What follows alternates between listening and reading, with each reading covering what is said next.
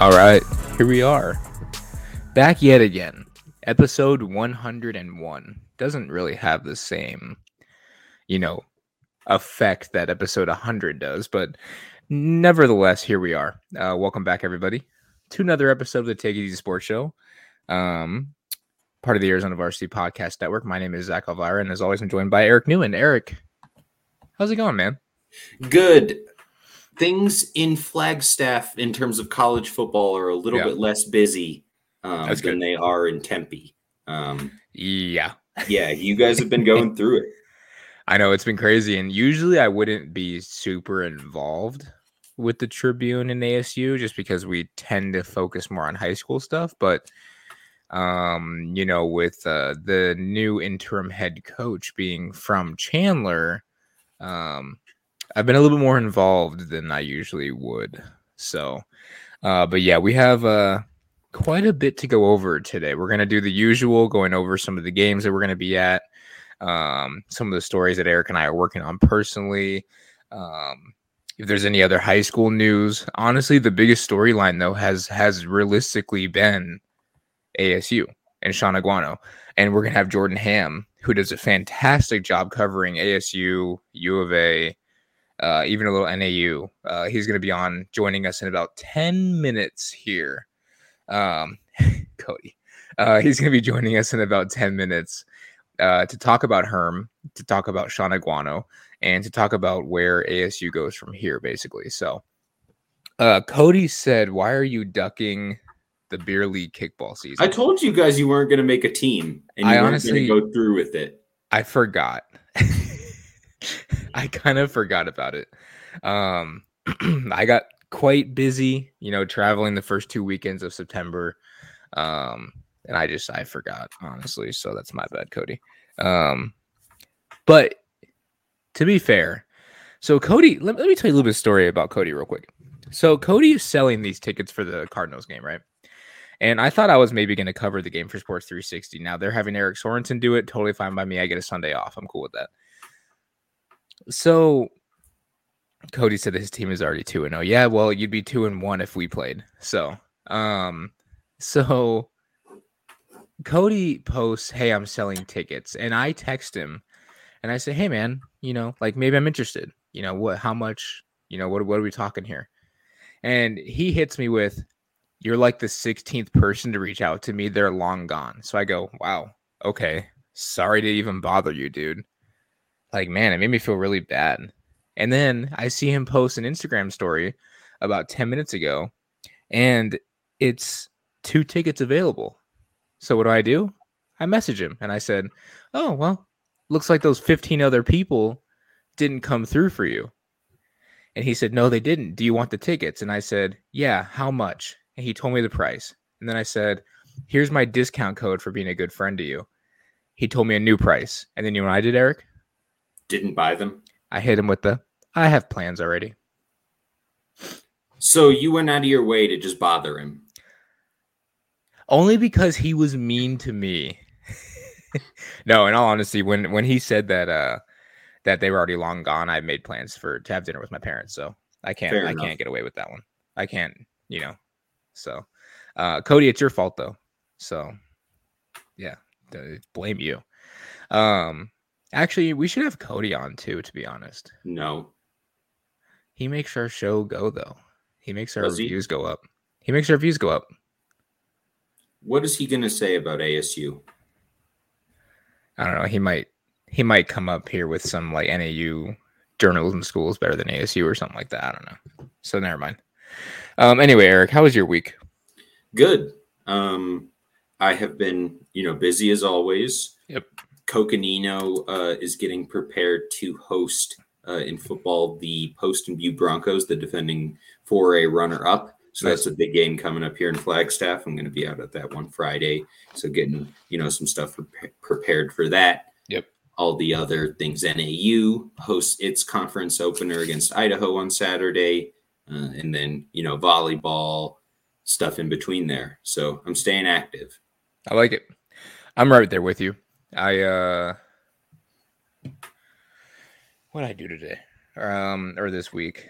Monday I went up to Desert Mountain you're to see a story on them pretty soon here. Um, I went to a Queen Creek volleyball practice on Tuesday, so that'll be another story coming up. Um, today, I went and just went with my photographer to get pictures of a bunch of players for the upcoming Tukee Bowl, which, as you know, is coming up very soon.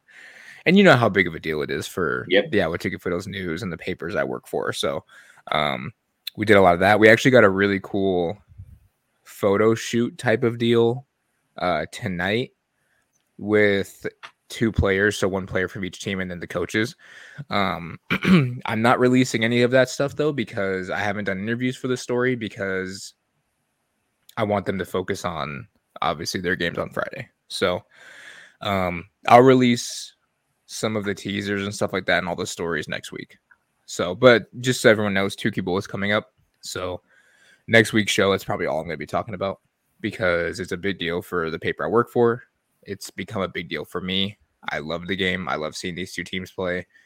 But first, Desert Vista has Verrado on Friday, and then Mountain Pointe has Campo Verde. So they've got to worry about those teams. Yeah. And then we can start talking to them, you know. And not only that, but you know, I've got a couple games I've got to worry about. Just like you, obviously. Um, one that's really, really meaningful to a lot of us. Um, that's Friday, but Thursday, so tomorrow, I'm hitting Dobson High School for Perry Dobson. Um, hopefully it stops raining. I don't know if it's supposed to rain tomorrow or not, but um, I'm hitting that Thursday. Friday is the Andy Liberta game between ALA Queen Creek and Queen Creek. That one, the play on the field, I'm expecting to be competitive, obviously, because like first ever matchup, two Queen Creek schools, two powerhouses. But Eric, as far as emotionally, I don't know how that's going to be. It might be weird. And by weird, tough. It might be Yeah, that's tough. what I mean. It's like, you know, Um, there's I've seen dedication games and stuff like that, but you know, not something in this exact way. Um, Yeah. Andy Liberta, uh, former member of Arizona varsity, for those who don't know, uh, passed away, COVID complications, um, and he was there. Nobody covered the Queen Creek area better than No. he did. no one Um, ever. Yeah. no one ever and i mean he would call those coaches all the time he cared deeply about covering those teams uh, had just intricate knowledge of the few Yeah. teams in that area um, county line preps ran his own website and you know it's going to be uh, they're going to honor him uh, before the game Yeah. And I believe his uh his family's gonna be there. Um, you know, it's gonna be a really, really emotional, emotional night. I know Cody's gonna be there, I'm gonna be there, Chili's gonna be out there. Uh pretty sure Andy Silvis is gonna be out there. It's gonna there's gonna be a lot of people, and for good reason. Um, and I really hope the stands are packed as well because it wasn't just the athletes that Andy really cared about, it was the communities in general. yep Um, the ALA community, the the Queen Creek community. I mean, he would frequently talk to and visit those schools on a weekly basis. Like almost every other day, he was at one of those two. yeah Um, so I see our guest popping in here with a name. Um, but it, but yeah, no, it's gonna be it's gonna be a really emotional night on Friday. yeah Um, and then, you know, take that and go to Saturday, and I'm gonna be at ASU Utah for the Tribune. Um, Shaun Aguano's first game as interim head coach. I really look, and we're gonna bring Jordan Ham on in just one second, but just to kind of, for those that don't know, obviously Herm Edwards, not fired, didn't. I guess he technically resigned. He relinquished his position. he's no longer the coach at asu football Yes. Um, Shaun Aguano, former Chandler coach, obviously started the dynasty that Chandler is, you know, is now the interim head coach. And he's, look, for those that know Shaun Aguano, he is the perfect man, in my opinion, for this job. He loves football. He's he has a you know he has a disciplined background where he can discipline the kids and he can get them you know on a straight edge or straight arrow whatever I'm not saying ASU wasn't disciplined, but you you get what I'm saying. And most importantly, but his Hawaiian culture, that ohana the McCullough, whatever, everything that Chandler has right now, he can bring to ASU, and I really think it's going to work out very well. Now, will they beat Utah? I don't know. I hope they're competitive. I really would love to see Sean have a ton of success and then be able to stay the head coach of this team on a full time basis, on a permanent basis. Um, but like I said, I want to bring on someone who obviously covers ASU a little bit more than both of us. Not a little bit, a lot more. Um, Mr. Jordan Ham with the Atch Zalvira name. What's up, fellas? I had to bring back you. the fantasy football name from last year. Oh, What's up, Jordan? About, don't talk about fantasy football. Eric will freak out. Uh, how you doing? No, just your fantasy football team. That's boring. fair. That's fair. What's Jordan, up? How you doing, man? I I am good. Had a good day today. Yep. Uh, you know, got a got some hot yoga in this morning. Got a massage like in. Robert like Sarver it. news is happening. Lots yep. of work. Yep. Got to hang with the wife. It, has been a like full it. day, but uh, but checked a lot of boxes, so it's been yeah. good. How is Sarah? She good? Sarah's great. Yeah, she good. is asleep right now because she gets up at 3 a.m. Yeah, uh, for the, her the morning show. Um, but yeah, she's she's powering through, and uh, like both of you fellas, uh, been a very busy week for every yes. sports journalist. I'm like halfway expecting tomorrow the Diamondbacks to announce that Torey Lovullo is really like three bear cubs stacked up on each yeah. other in, a baseball yeah, uniform. Like, you know, because like yeah. every weird thing has happened this week. In the old cartoons where two kids would get in a trench coat or something yeah. like that. Yeah. Vincent Adultman for those that watch movie. Bojack. Yeah. Oh my goodness. um well Jordan, I just want to. So I was at the press conference, obviously on mm-hmm. Monday when you know Sean first addressed the media as the interim head coach. I, I I came away with. I mean, he just. I think he he knocked it out of the park. I think mm-hmm. his he showed his passion. He showed that he can be emotional. He showed that he can be vulnerable by tearing up, and I think that really opened everyone's eyes to see what we're getting in this interim ASU head coach. So I want to know from your perspective, what did you see from the press conference that really excites you and or maybe worries you about Shaun Aguano as the head coach? Yeah, I think it's one of those things. And like you, I mean, we we all have known Sean from his Chandler days, so I, I don't think it's much of a surprise for us. Mm-hmm. But for those that aren't familiar and are just like, okay, who's this running backs coach? He showed who Shaun Aguano is and how much he cares about Arizona, and he made it a point saying, "Look, I'm in charge of recruiting now. I'm going to recruit Arizona kids. I'm from Arizona. My kids went to high school here. Um, I really care about this community. This isn't someone just dropping in and you know it potentially being a um, you know stepping stone job or anything like that like i think if he could retire as asu's head coach he would be happy to do that. So um, the energy he brought like you said the emotion that he brought the passion and then he follows it up the next day uh, with an open letter to the fan base saying that hey this um, Ohana that I brought to Chandler. Like we're bringing that to Sun Devil Nation. I'm gonna like be really hard on on these players. I'm gonna try to get the best out of them, but I'm gonna love them. Um, and that's the that is Shaun Aguano to a T. So um, I agree with you. I think he is the right man for the job. It's a really tough job, but anybody else on that staff, um, you know, I, I, it sounded internally like it was a pretty easy decision. And kind of once the dominoes started going with Herm, it was very, a very quick decision to say, Sean is the guy to take this over. It, and it seemed like he won the press conference. Like that's yeah. kind of what it feels like. And, you know, uh, whether or not he puts the product on the field that people are expecting is yet to be seen. But rarely do you get this positive of a reaction um, from somebody. And partially, I think it's because so many of us in Arizona media have, uh, especially, you know, on the ASU beat, have covered high schools, stuff like that. And, you know, Sean was always such an open guy. Um, but it just, it, it, you rarely get this kind of positive reaction when the coach comes in. And it's one of those things where it's not like he's a great dude. I'm happy for him. Like he also totally deserves it.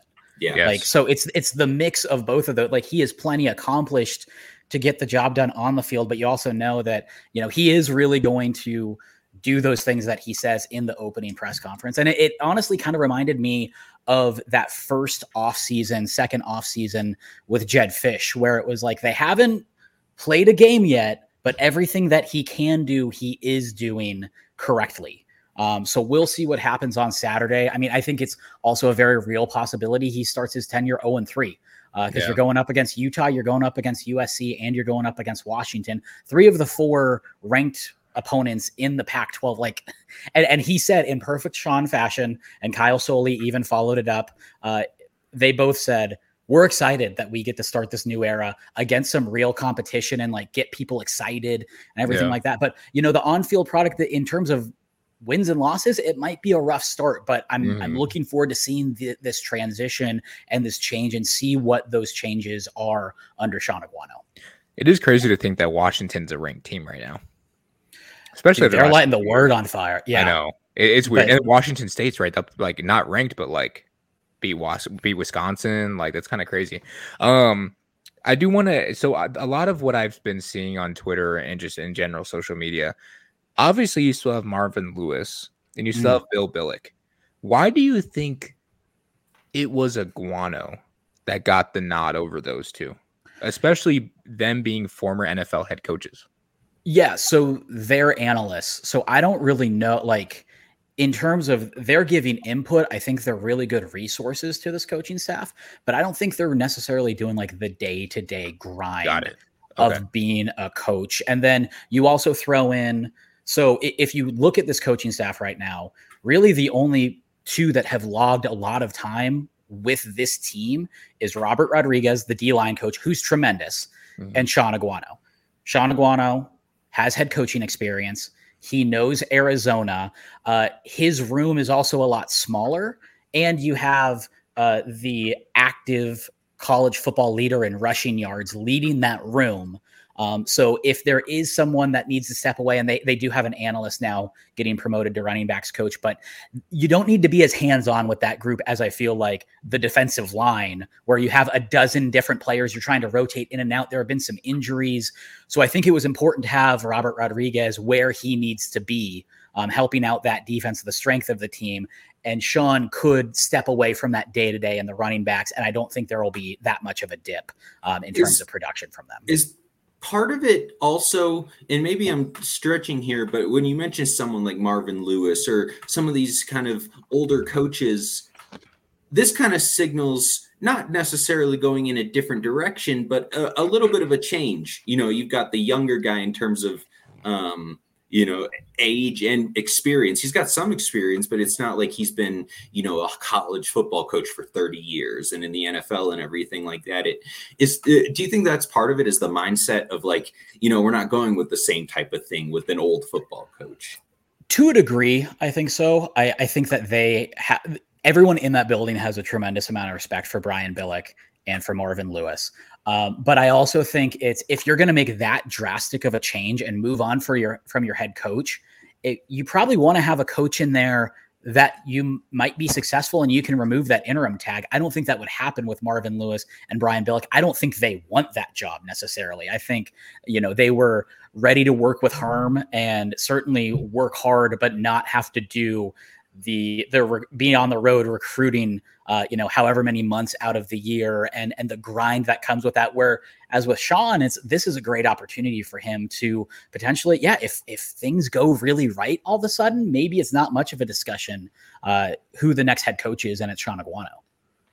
I realized I said Bill Billick. I meant Brian. You probably under you you knew what I meant. Bill though. Belichick, Brian Billick. It's, It's, not, yeah, the same thing. it's Whatever. all that. bill Um, yeah, and, one of the other things too that you know a lot of people might question, obviously, with Sean only being a high school head coach before. Look at the players that he. Well, first of all, look at what he did at Chandler. Hmm. Nationally ranked almost uh, most years. They won several state titles, and then obviously look at who he produced in terms of talent. Chase Lucas, N'Keal Harry, Bryce Perkins, and he even goes further back. Um, you know, Darell Garretson, who obviously is Coach Mhm. Garretson's son. Uh, I think Brett Hundley was under him a little bit, wasn't he? Uh, oh, well, uh, Sean was an assistant with Brett Hundley Yeah. there. he, he um, was definitely on the staff. Yeah. Paul Perkins was there when when uh, Sean was on staff Mhm. at Chandler. The amount of talent, obviously, you have the Jordan brothers or Jordan cousins, I should say, Dion Jordan and then the Cameron Jordan. You know, just they the the talent that has that he's kind of had a hand in, maybe not necessarily being the head coach because they did have you know um who was it Jim Jim Ewan Uh, for Jim a while Yep. Yep. um you know just uh, but he was on staff there for so long for 20 years all the talent that they've put through. I mean, if you go into the Chandler weight room and you look at that wall of jerseys, 90% of those players were coached at some point by Aguano, whether he was an assistant or a head coach. Do you think that played a role as well, just in the talent that he's been able to produce? And like you said, knowing Arizona as well? Certainly. And I th- look, when he took over the job, it's hard to think back to when Chandler was little brother. Yeah. Like they weren't the standard. You know, before 2015, before it, w- it was Chase Lucas and N'Keal Harry's junior year when they won state for the first time in 50 something years. But a lot of times it was if you were on Arizona Avenue and you were a high profile player, you were going to Hamilton. And then that quickly changed and the, the culture completely changed and they became the standard. And every, you know, Saguaro was gunning for them. Hamilton was gunning for them.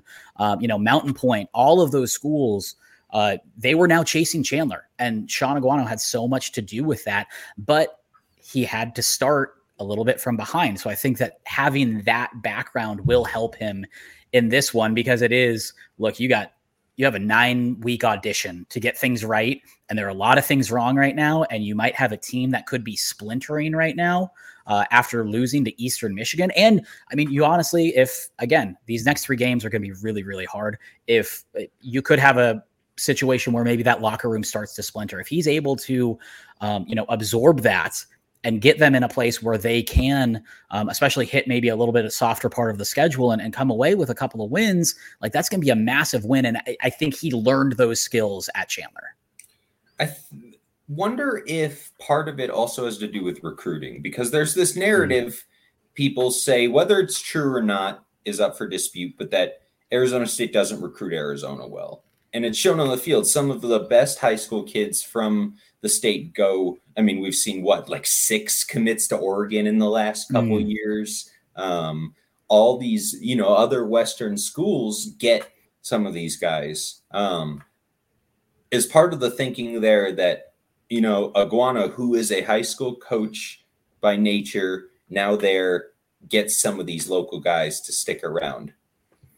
I think if he can convince them that he's going to be there long term, like uh, which Arizona high school coach isn't going to pick up a, a, call from Shaun Aguano? You know, and and we've already seen on social media.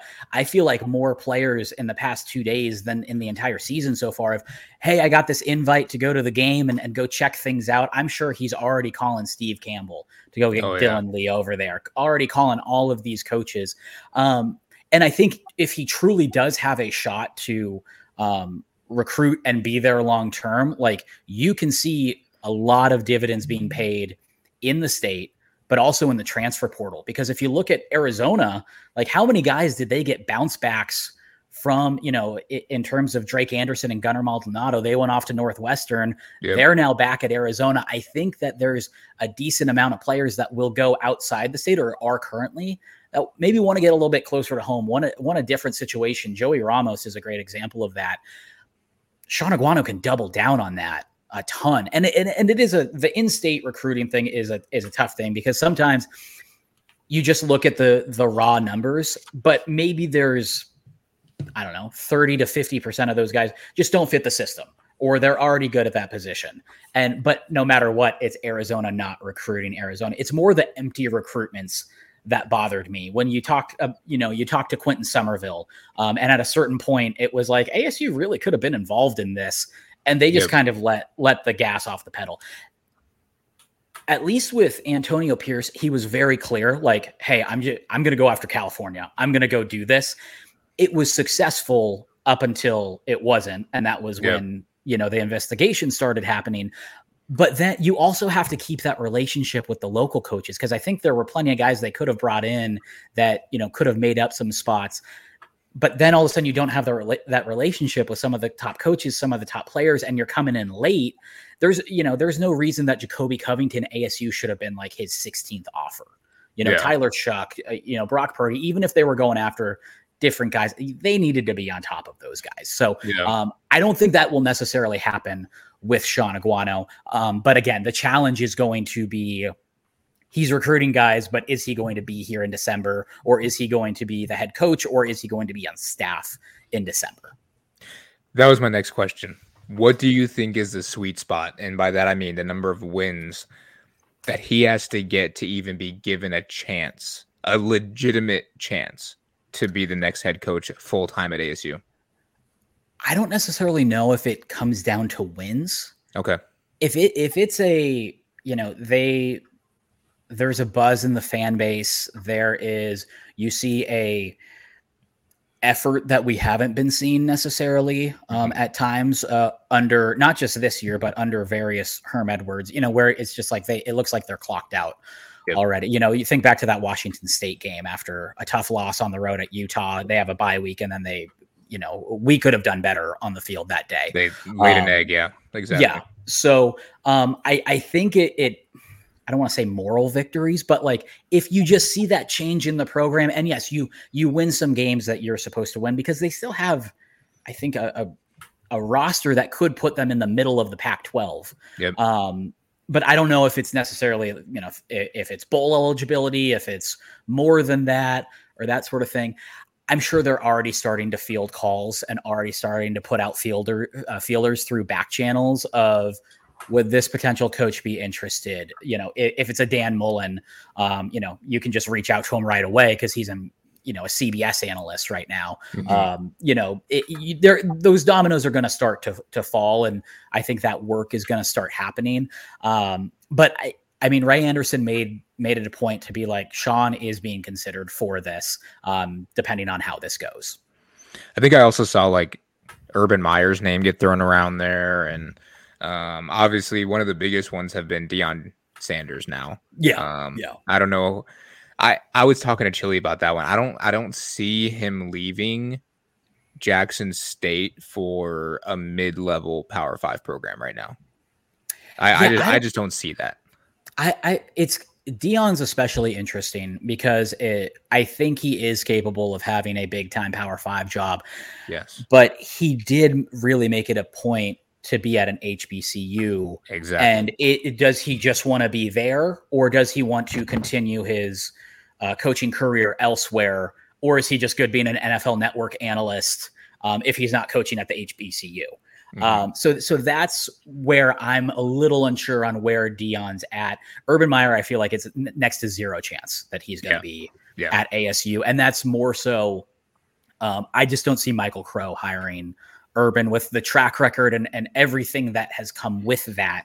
Um, so I, I think that's going to be, uh, I, I just don't see that necessarily happening. But it's yeah. also how attractive is this ASU job?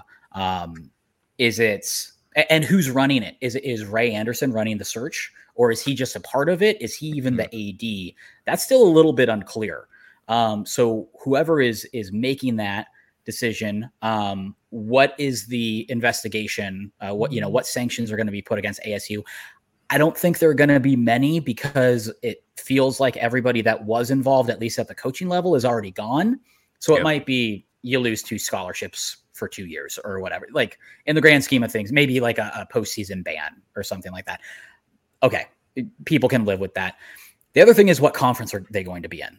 Is it going to be the Pac 12 yeah. as is? Is it going to be with San Diego State and UNLV or Fresno State? Are they going to move over to the Big 12? I the thing about ASU and U of A, I feel like no matter what the realignment happens, I think both of them are going to be okay because of Arizona's basketball program and the market that ASU has. They both have really good Olympic sports, um, and I think that they could add to whatever conference they end up in, whether it's the Pac-12 Big 12, maybe something gets weird with the ACC or whatever. Um, I don't have a, I, I don't see them being like, okay, well, we're on the outside looking in and we're going to the Mountain West. So I don't think that's yeah. much of a deterrent, but there is so much uncertainty around that. I think the college football playoff expansion probably now hinders that those movement a little bit, but I feel like there are a lot of questions of is this a sleeping giant? Is this a middle tier Pac 12 school with uh, you know, a bunch of pro teams and a bunch of transplants that don't have a isn't the most rabid fan base, or is it, um, you know, something that's somewhere in between there? Yeah, and you know, I'm looking at their schedule right now, and we already mentioned it: Utah, USC, Washington, a brutal, brutal three game stretch. But then you've got Stanford, you've got Colorado, UCLA, Washington State. Obviously, looks like kind of a toss up, and same with UCLA. Then you have an Oregon State team that's obviously improved, and then you obviously have the Territorial Cup. Yeah. I really think that if in the next, what is that, nine games, Mhm. I think if Sean can pull out four wins and have one of those be against Arizona on top of everything you already said, excitement from the fan base, excitement from the players, maybe, you know, they get a couple of, you know, verbal commits from some kids in high school, some top talent kids that haven't committed yet. I really think that Shaun should be first in line for that job. And obviously, at that point, it comes down to what other names are involved. Um, Totally. Because I do think, obviously, like a Dan Mullen, obviously, might be maybe a step above, but I even have a hard time saying that. But again, that's just me personally. I would love to see Shaun because I know him and I've talked to him several times. And, and, you know, every time I see him, it's a hug between the two of us. Like, so on a personal, like, in, in like me personally, I would love to see Shaun do it. But obviously, you know, they, the university has to make the best decision for themselves and what they think is for the program as well. Yeah, and, I think it's going to be one of those. It, hopefully, it's a tough decision for them because that means Shaun's so. successful. If it's an easy decision, that means it was okay. You were kind of a placeholder. Uh, you were in a tough situation. You did the best you could. You know, we'd love to try to keep you on staff, and and Yeah. who knows where that goes from there. Um, but yeah, I, I I think it'll be really interesting. I've seen Jonathan Smith's name. Speaking of Oregon State, Yeah. uh, potentially linked there. He he could be a great option. I Dillingham. Yep. Um, you know, it, th- this is the fun time of the process where it's just like let's just throw out everything. And right. if, right. You know, Carolina is rough in the NFL. Matt Rhule could come back to the college game, and Yeah. Matt Campbell might be available. So like, it's all just kind of like, eh, there aren't too many like way out there names in the in the college search. Yeah. Is there a chance that if he can get a big recruit to sign, maybe someone they weren't expecting, that that kind of bolsters the chance of him sticking around? Or is that, I, I would guess that it's hard to get somebody to commit when they don't know whether it's actually going to be him or not. Exactly. And I, I feel like even these past couple recruiting classes with Herm, it's been guys that have potential to be Pac 12 players, but maybe ASU is the only Power Five offer for them or Pac 12 offer for them. So it's like clearly this is the best situation for me. Yes, I'll commit here. And if things go wonky in a year, I can transfer. Um, so yeah, for all that uncertainty, um, the thing is, I, I think regardless, Shaun's going to put in the effort and he's going to get the coaches out because that's something we haven't seen a ton of are Sun Devil coaches on the sidelines the past couple years, where it seems like everywhere we look, NAU coaches are there, U of A coaches are there, uh, Ottawa, ACU. We haven't really seen, you know, the boots on the ground for ASU. I think that's going to change, and it, it might be for for nothing, but it's not going to be for lack of trying. I, I think of two high school names that I th- that come to mind and thinking, okay, if he landed two of these guys, maybe that would be like, oh, wait a minute, maybe he really does know Arizona. Maybe we should keep him. You know what I mean? One, if he's able to flip, which I don't think it's going to happen, but if he's able to flip Michael Gardner, Amari Washington, or land uh, Deuce from Pinnacle, if Mhm. he's able to get one of those three, I really think ASU has to look and say, okay, he just landed one of the top players in the class. Yeah. Now, again, I And- don't think it's going to happen, but if it does, I, I guess Deuce is the best option because he hasn't committed anywhere yet. But if it does happen, I really think ASU has to sit down and say, okay, maybe we've got something here. the tough part about Deuce, and I didn't love it when I was heavily in the recruiting beat, but now I, I really kind of appreciate it. Is we don't really know what offers Deuce has because he That never puts true. them out. That is And- true. You have to I- I imagine know- ASU is one of them. Uh, yes, one thousand percent. Um, yeah, I mean, if if honestly, if you get like really any four star in your class, like that's a huge accomplishment. Yeah. for an interim coach to have that. Um, and you know, maybe all of a sudden he might be starting that process with some of the younger Chandler players or young, these younger Arizona players that might be not quite on the precipice of, of blowing up, but he- he wants to make sure that he's early with them. Um, I think he is going to approach it like he's assuming he has the job for future classes. um, to to start those relationships when they're young. To because by the time some of these top guys they get to their junior senior year, it's already like, all right, you like they have their top tens and they have these hardcore relationships with big programs. So that's where it, it gets really tough. But uh, I I have the feeling he's just going to assume I'm the head coach moving forward. I'm going to recruit like it. I'm going to get my staff to recruit like it. Basically, like we're working for our jobs right now. Like if we want to stay together, like this is a great way to get some lifeblood into the program and show that we deserve to be here. Exactly. You think that that that they're you know they're obviously looking at the forward uh, looking forward to the future but how do they balance you know it, it's part of a football coach's job in general rec- balancing the recruiting and the the current on the field team.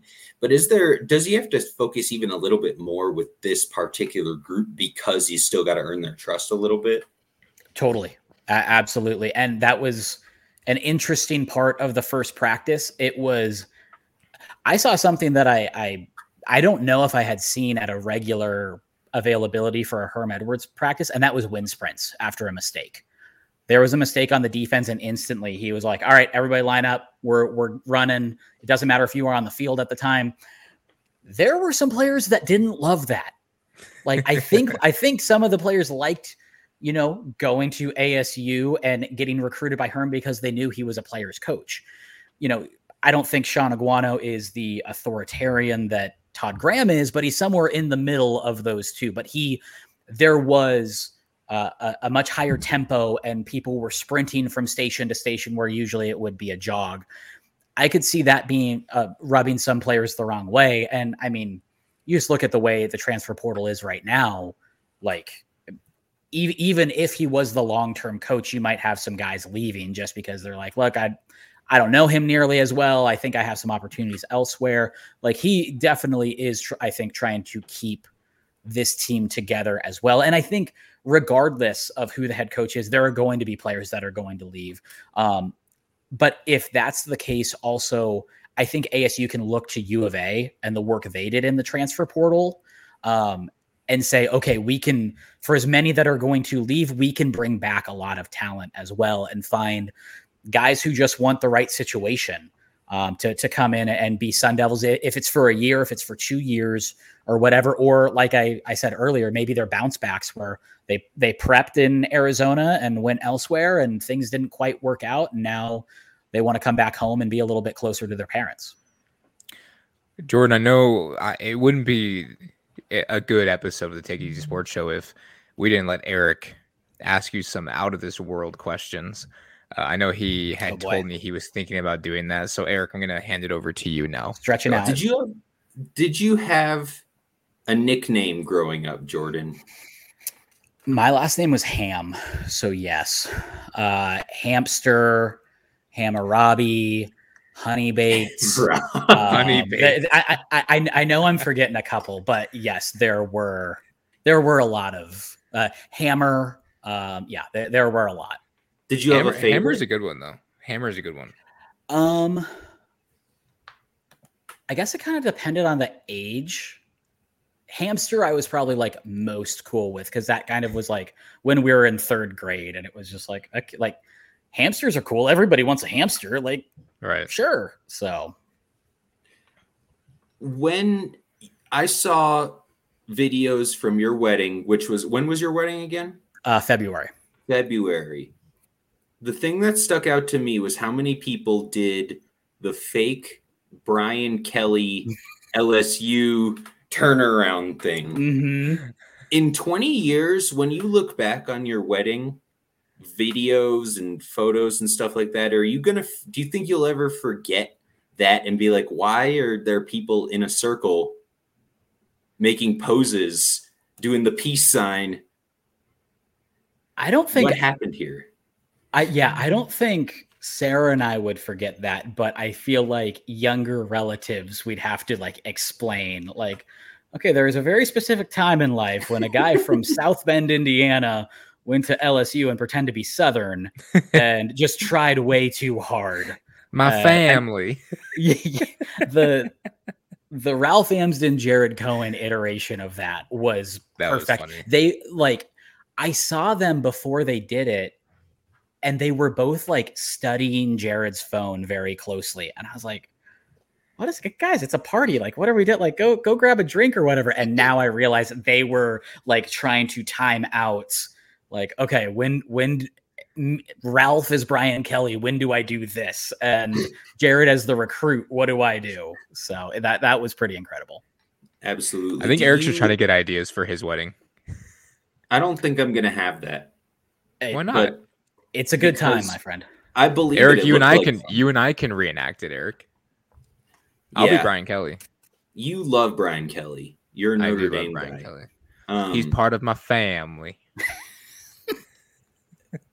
What is your worst? Me- Did you ever teach Zach when you were at ASU? I did not. We did not cross over. Dang, at that I was going to ask you your best Zach Alvira memory.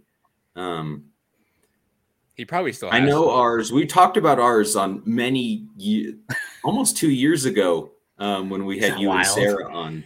Um, was that weird for you when we just straight up asked you guys relationship questions for a half hour? No, no. It we we've done those type of interviews before. We won on uh, actually the the show that Zach now hosts on Saturday morning, um, and we got the uh, the third degree from Jose Garcia about our relationship and that sort of thing. And by then, I we were. It, it's funny because Sarah and I were talking before this. Do you guys have an idea of when we did that in 2020? We We're It's trying to figure out if we were enga- engaged by then or not. I I, think it don't was think right you had before been. I don't think you had been engaged yet. Because when did you Yeah, get I don't engaged? think you were. i- in late August. Yeah, so Um, we started felt- doing it. Uh, maybe you were close. Um, I, th- I I mean, I definitely had the ring. I didn't know Let me maybe when it was happening, but we yeah we were trying to figure it out. I think it was a little too early for it to be we were already engaged. because we started in the spring um, doing podcasts and then it was what like 20 30 episodes in or something like that zach No, it was July. it was July july, so yeah it was before It was our eighth Yeah. eighth episode. it was our eighth episode We By- haven't gotten much way- better now at 101. Congratulations to triple digits as someone you. who has started like four podcasts and I think one of them got past four episodes. Like that is an achievement, fellas. we appreciate it if we did Yeah. anything good it might not have lasted because we would have gotten sick of the preparation and everything but alas um i think making the um the starting quarterback of our dreams was one of the best podcast experiences i've had I had fun doing that one. That, was wa- really I, fun.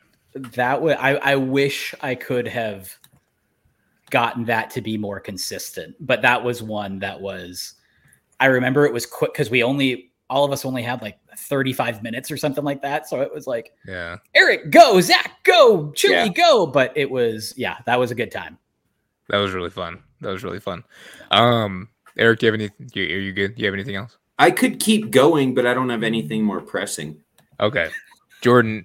Obviously, your name on on on here right now is not your real name. So, uh, for those that somehow don't know who you are, um, first things first. I mean, I mean, you're going to be at ASU Utah. I know that. Yep. Um, and I guess just share where everyone can kind of find your stuff because you do a great job now with recruiting at the college level.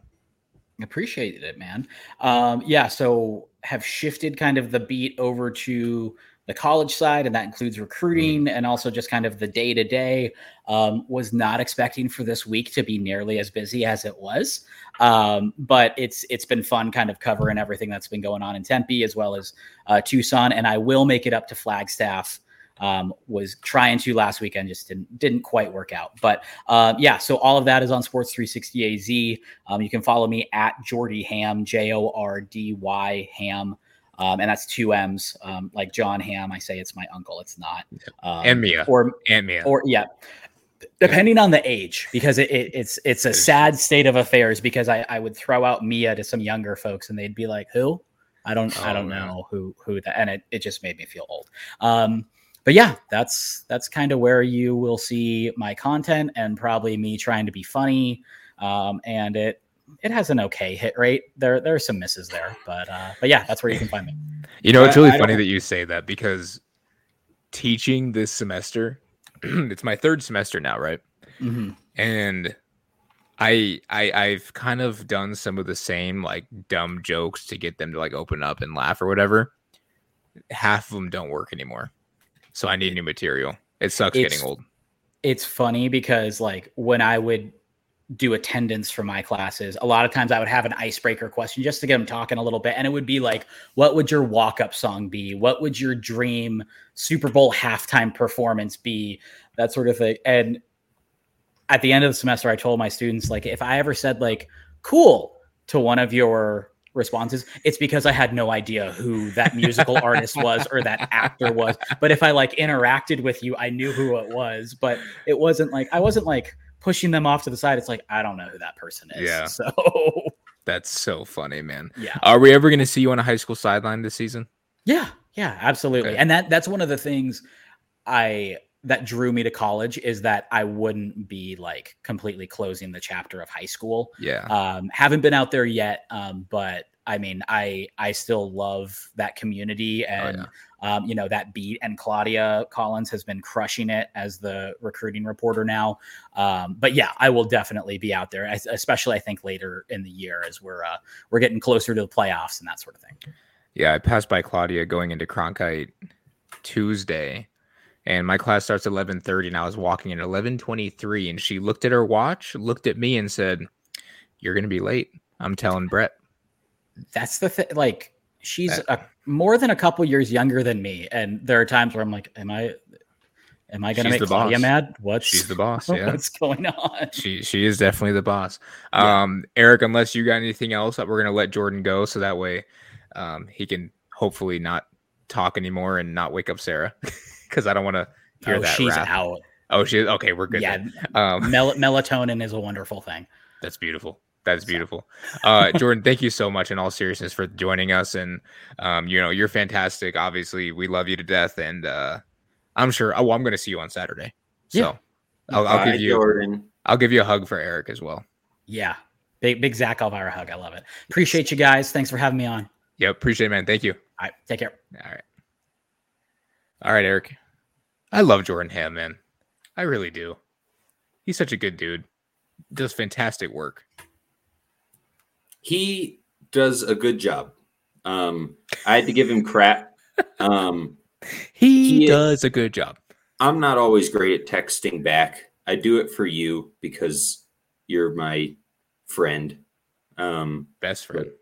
I don't have any real friends. Okay. You're my acquaintance. Okay. Um, no, but he he texted me a few days before the ASU NAU game, and he was like, "Hey, how are you? Are you going to be in Fle- Are you going to be in Tempe?" And I'm like, "Yeah." Oh wow, I got a text from Jordan Ham, and then it was that he wanted me to send over the depth chart for NAU, see if they had one. So I had to had to give him a hard time for that, um, because they hadn't put it up publicly yet. So he oh, needed so some funny. background info. Um, but so no, I love Jordan Ham too. He does a great Yeah. job, and He really does. um, he was he was my prof- he was my instructor at ASU um, back in the day at That's the right. sports bureau, and we have some memories of me being not great at my job and not great at school together. Uh, I've improved a little bit.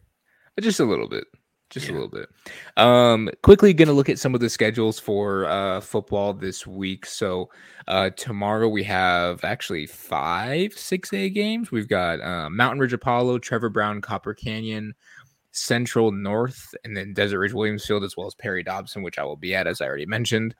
Um looking at 5a what do we got? 5a mountain ridge apollo. I think I already mentioned that one. Yeah it's all 5a 6a games. Um 4A level, Gila Ridge, your favorite against Imperial from California, and then Mingus Union versus Washington. Eric, are there any other games aside from the ones obviously that we're covering on Friday? Um, any other games that really stick out to you? Because there's quite a few good ones actually. Yeah, there definitely are. Um, you know, I I do kind of hone in my coverage on um, what's going on at that moment um, with with Flagstaff area, but yeah, I do I do still pay attention um, other spots. On on Friday, Um, there are there are actually a few games I'm excited for. Um, one of those being Mountain View versus Basha. Yep. Um, I think Basha should probably will be the favorite. It's at Basha. They should win the game. Mhm. But I think, you know, uh, in the past few years, that's been a, a region rivalry. Um, Yeah.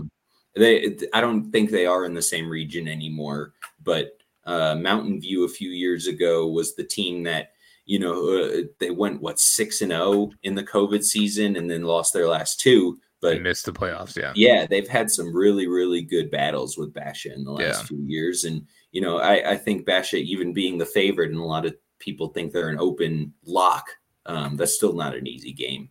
Yeah.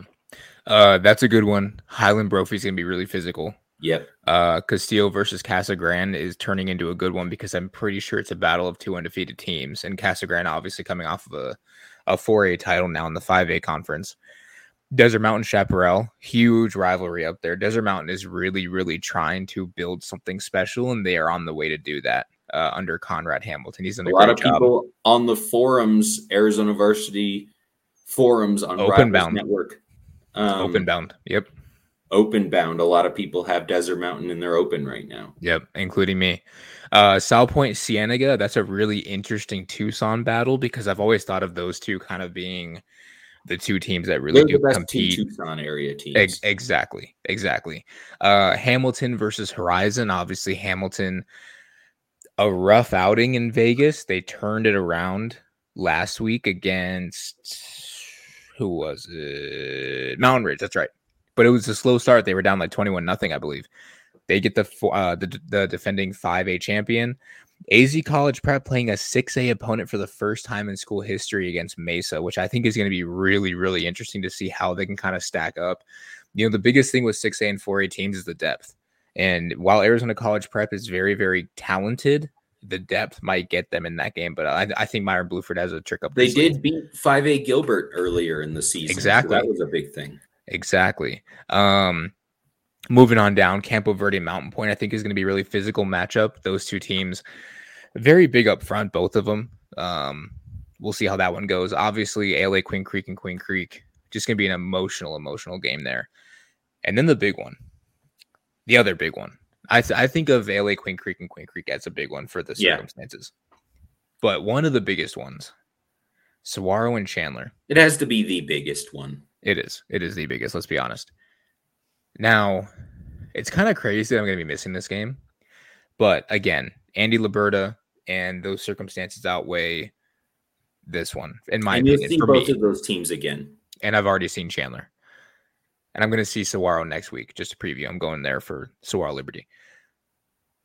Saguaro started slow this season, got beat by Bergen Catholic, which, in my opinion, is very similar to Chandler in terms of physicality on their defense. And then all of a sudden, they took down an O'Connor team that looked to, uh, to be on its way to an open division conversation. What do you make of this matchup? You have one team that's been dominant in all three games, and you have one who just started to show their dominance a little bit last game. I expect it to be a really close contest. I agree. Um, you know, regardless of what's happened in these last few weeks, these are the defending open championship game teams.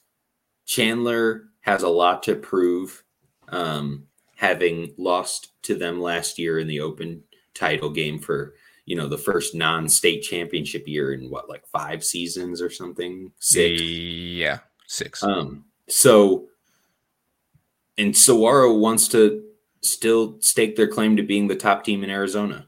So, a lot of people on both sides have a lot to play for there. Um, and regardless of what's happened, I think it's going to be a battle. Yeah, I agree with you.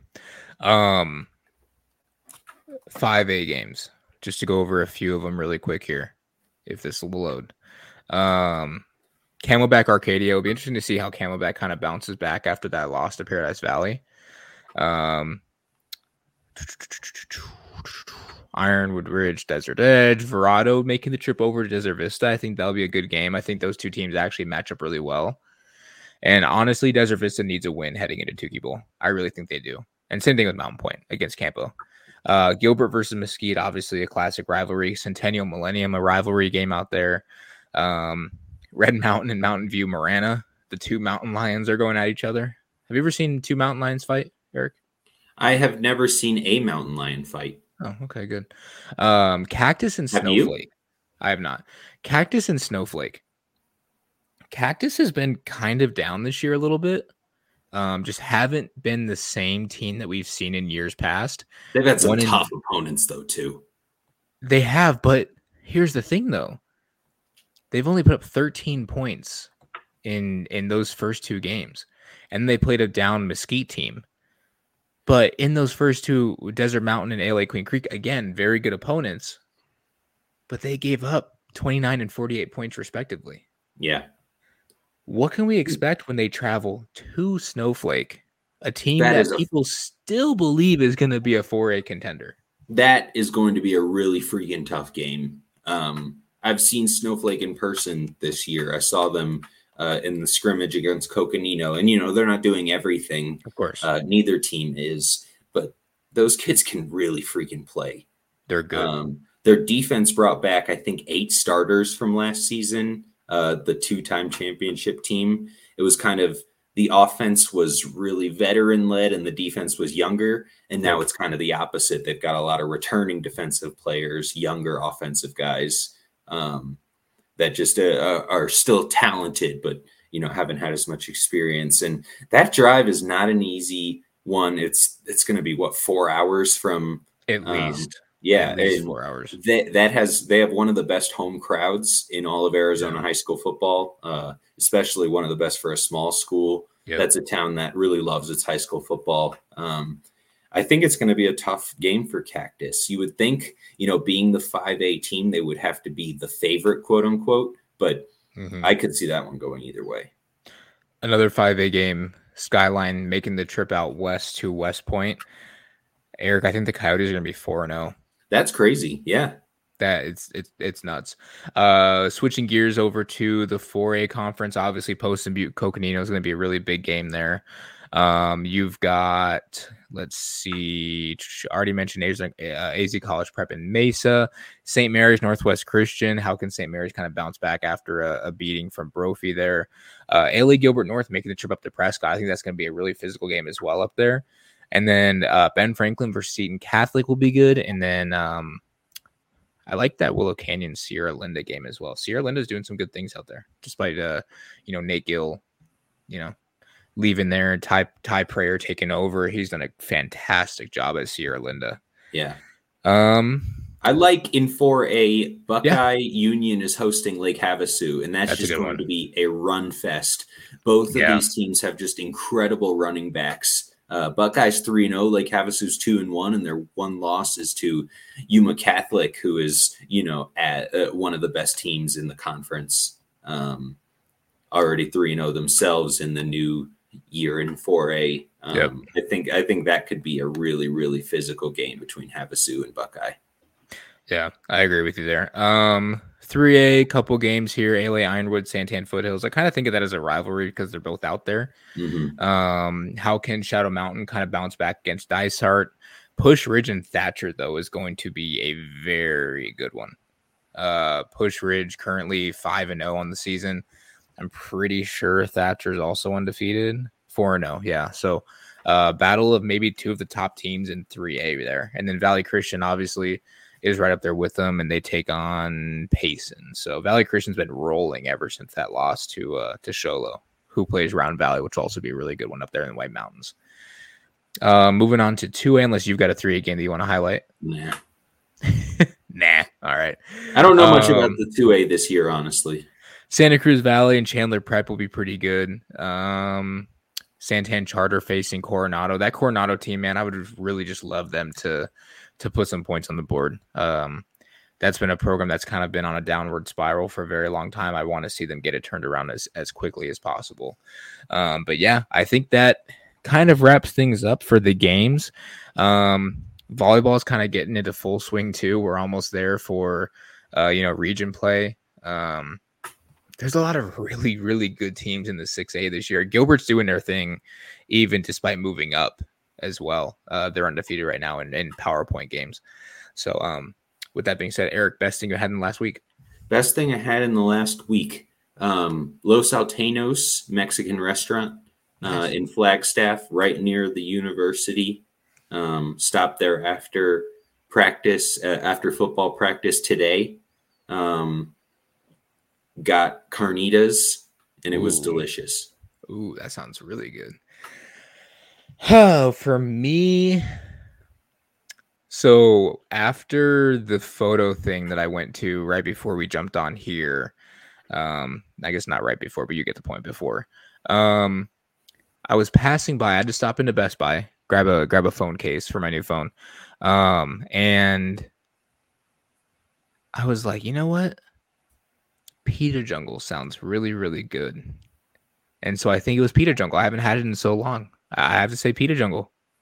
That's a solid place. I love Pita Jungle. Their chicken Philly, oh my god, so good. Yeah, I think uh, I don't think there is one in Flagstaff, or there is. I haven't seen it. So next time I'm in Phoenix, maybe that'll be somewhere I have to go. Yeah, we can uh, we can definitely venture there together. Actually, you'll be in Phoenix. Soon. Should be in Phoenix, yeah, pretty soon, I think. Yeah, so cool. Right on. Um, yeah, thank you all for tuning in. Another episode, uh, 101.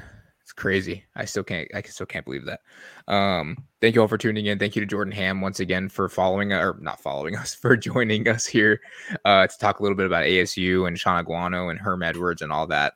Um, I will be at Perry Dobson tomorrow. I will be at ALA Queen Creek, Queen Creek on Friday, and I'll be at ASU Utah on Saturday. On Sunday, I'm going to be probably at a local sports bar watching football all day and eating chicken wings. Um, if I finish everything for the Tukee Bowl, to be determined. There's a um, lot going on. There's it's a busy, busy time of year, but you know what? This is why we do it. So yep. it's, it's worth it.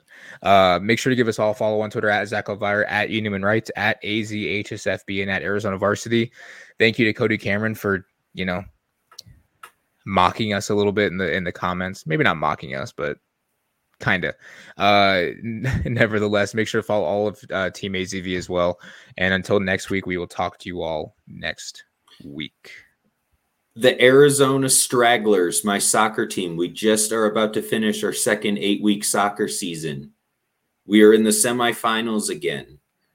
It was rough. We started well, ended well, but the middle of the season was tough. We're in the semifinals against the team that beat us in the semifinals last year. So for all the exact all the talk and all the bravado I had of we're coming different and we're we're getting it out the mud, uh, we're probably going to end in the exact same spot in third place that we did last year, um, unless something crazy happens. so we'll have gotten third place twice in a row, um, unless something crazy uh, occurs. But we are uh, we're fire 100 um, coming different tomorrow.